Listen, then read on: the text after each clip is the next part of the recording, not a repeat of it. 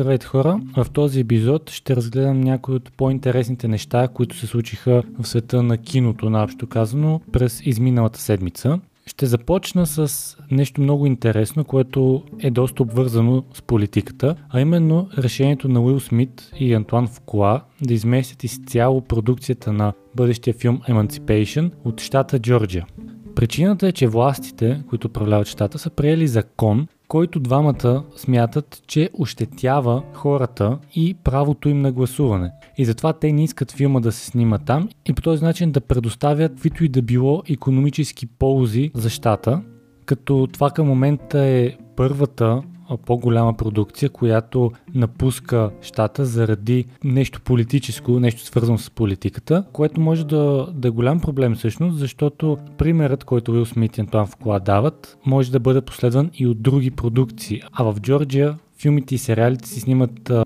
компании като Netflix, HBO, Marvel, така че знаем за какво става въпрос. Иначе с две думи какво се знае за филма. Emancipation ще представя една истинска история, като действието ни връща през 1826 година и ни показва Гордън, един обикновен чернокош мъж, който типично за това време е роб, но успява да избяга от, от плантация в Луизиана и да се спаси, като се присъединява към съюзническата армия. Той по-късно става известен с неговите снимки, които му биват направени, на хилядите белези, които има той по гърба си, от под безброй удари от а, къмшици и какви ли не други предмети по времето, в което е бил роб на бяло семейство. Също друга новина от а, седмицата беше, че Paramount решиха да променят премиерните дати на някои от най-големите си филми като това засегна най-вече двата следващи филма за Мисията невъзможна. Мисията невъзможна 7 беше отложена за 27 май 2022 година, а трябваше да видим този ноември.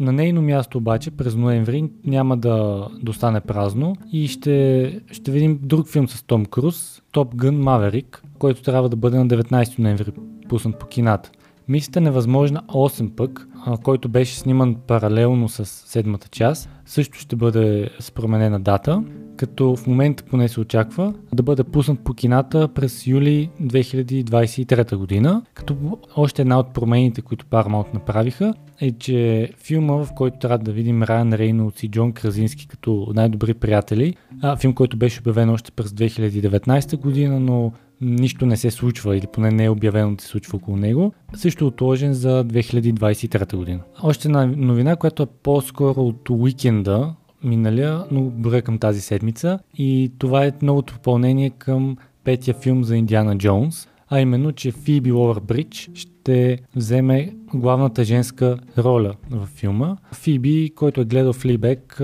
който сериал на Амазон, който самата тя, освен че създава играе в главната роля, знае за какво става въпрос и на какво е способна тя, въпреки че това е изцяло комедийна роля. В Индиана Джонс комедията нали, не е на фокус, но смятам, че тя наистина би могла да се справи добре, защото в каквото и да бъде замесена, тя успява да вдъхне една такава нотка свежест, а на франчайз като Индиана Джонс определено му трябва свежест, ако иска да продължи съществуването си и след Харисън Форд, който към момента знаем, че именно този пет филм ще му бъде последен. Негов заместник не е ясно дали ще има. Има всякакви спекулации, но ще видим. В четвъртък беше обявено още едно попълнение към филма. Става дума за Матс Микелсен, но за момента абсолютно нищо не се знае за ролята му, но пък това е поредният голям франчайз, към който той се присъединява след Междузвездни войни и Джеймс Бонд. Иначе филма Индиана Джонс 5 трябва да видим по кината през юли 22 година. Лично аз съмнявам, че тази дата ще бъде спазена, защото това означава, че снимките трябва да вече да са започнали или в много кратки срокове да започнат, което поне към момента няма такава информация това да се случи, така че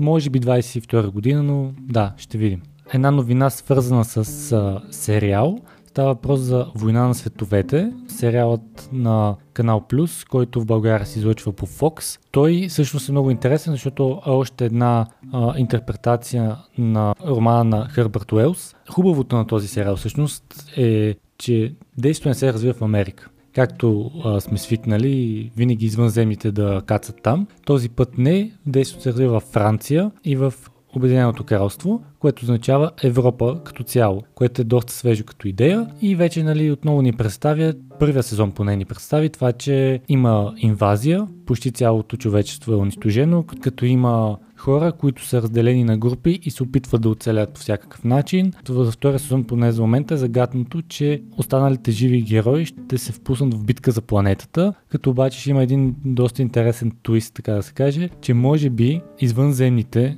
които се смята, че инвазират планета, не са извънземни, а са хора, но това ще видим когато сериалът тръгне. Към момента още няма трейлър, само снимки и първи поглед, но се знае, че премиерно ще бъде пуснат по Fox от 4 юни. Така че това е един определено свеж сериал, който може да се гледа. Една, още една новина за сериал, този път на Netflix, Бриджертън, който някои хора харесва, други не, но пък успя да, така, да превърти Netflix с гледаемост на първи си сезон, е подновен за още цели два сезона. Едва наскоро започнаха снимките на втори сезон, който стана ясно, че една от звездите в първи няма да участва, но очевидно Netflix са решили да дадат пълен карт бланш на продуцентите и са подновили сериала с още цели два сезона, така че Бриджертън ще има трети и четвърти сезон, поне за момента със сигурност. И сега нещо, което е може би така леко по-странично, че през тази седмица актьорът Ханк Азария, който може би името му не говори нищо, но пък едва ли има човек, който не е чувал гласа му, защото той озвучава Апу, индийския герой от семейство Симпсън. Та той реши да се извини за това, че близо 30 години е озвучавал индиец, а той самият не е човек